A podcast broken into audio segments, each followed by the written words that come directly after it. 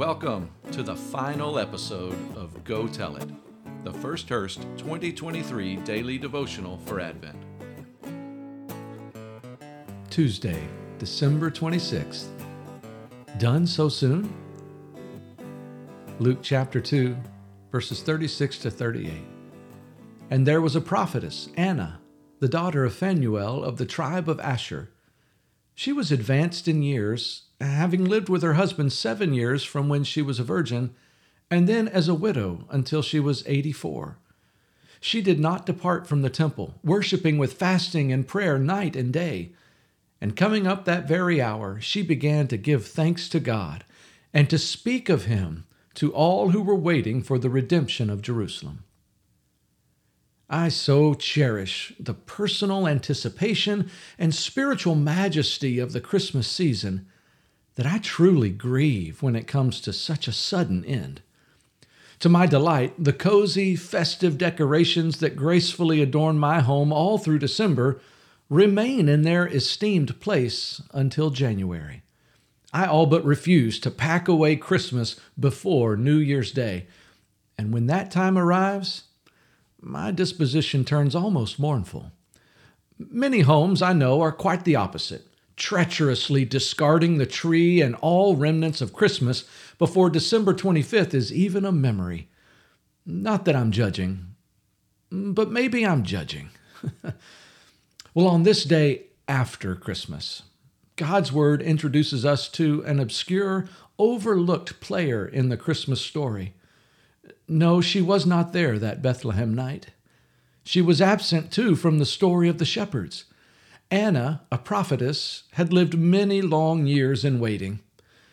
Scripture is a bit unclear as to whether she was an 84 year old widow or if she had endured the empty longing of widowhood for 84 years.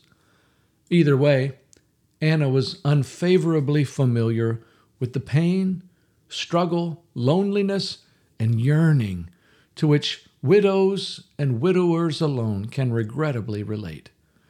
But she filled the gaping void in her life with consistent worship and prayer to our God. Just as she had done day after day after day for years on end, Anna once again approached the temple courts on an otherwise routine day. But on this day, when Joseph and Mary had faithfully brought the infant Savior to the temple, she perhaps unexpectedly overheard Simeon's prophetic rejoicing in having seen the Lord's salvation, there in verses 29 to 35. Of course, he was referring to Jesus, the Savior, there in his own arms. Recognizing the unrivaled significance of this momentous revelation, Anna very appropriately gave genuine thanks to God.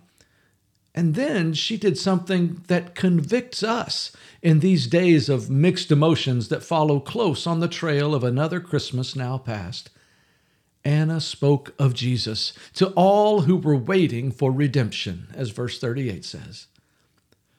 Whenever you decide to disassemble Christmas from your living spaces, and store it safely out of sight for another long year of waiting, I pray that you will refuse to pack away the sustaining hope in the gospel of which Christmas has reminded us again. I pray that the celebration and wonder of God's faithfulness and provision will remain delightfully unboxed in your spirit. And I pray that our commission to go tell it will never fall out of sight. Like Christmas, our church's GC23 emphasis is rapidly nearing its end. But gospel conversations have never been seasonally assigned, nor have they known an expiration date.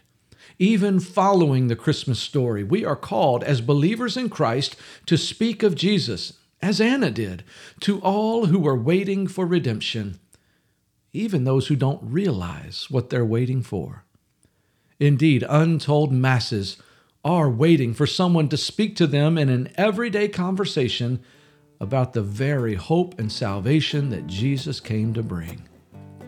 So continue to have gospel conversations. Every person who is a believer is to speak of the gospel because every person needs the gospel. Every day, may the gospel be on our lips as an everyday part of our everyday conversations. Go tell it. Thank you for listening to Go Tell It, the First Hurst 2023 daily devotional for Advent. Although this series has come to an end, you can subscribe to the First Hurst podcast for weekly biblical messages from the worship services of First Hurst. For more information about First Hurst, visit firsthurst.com. Copyright 2023 by First Baptist Church of Hurst, Texas.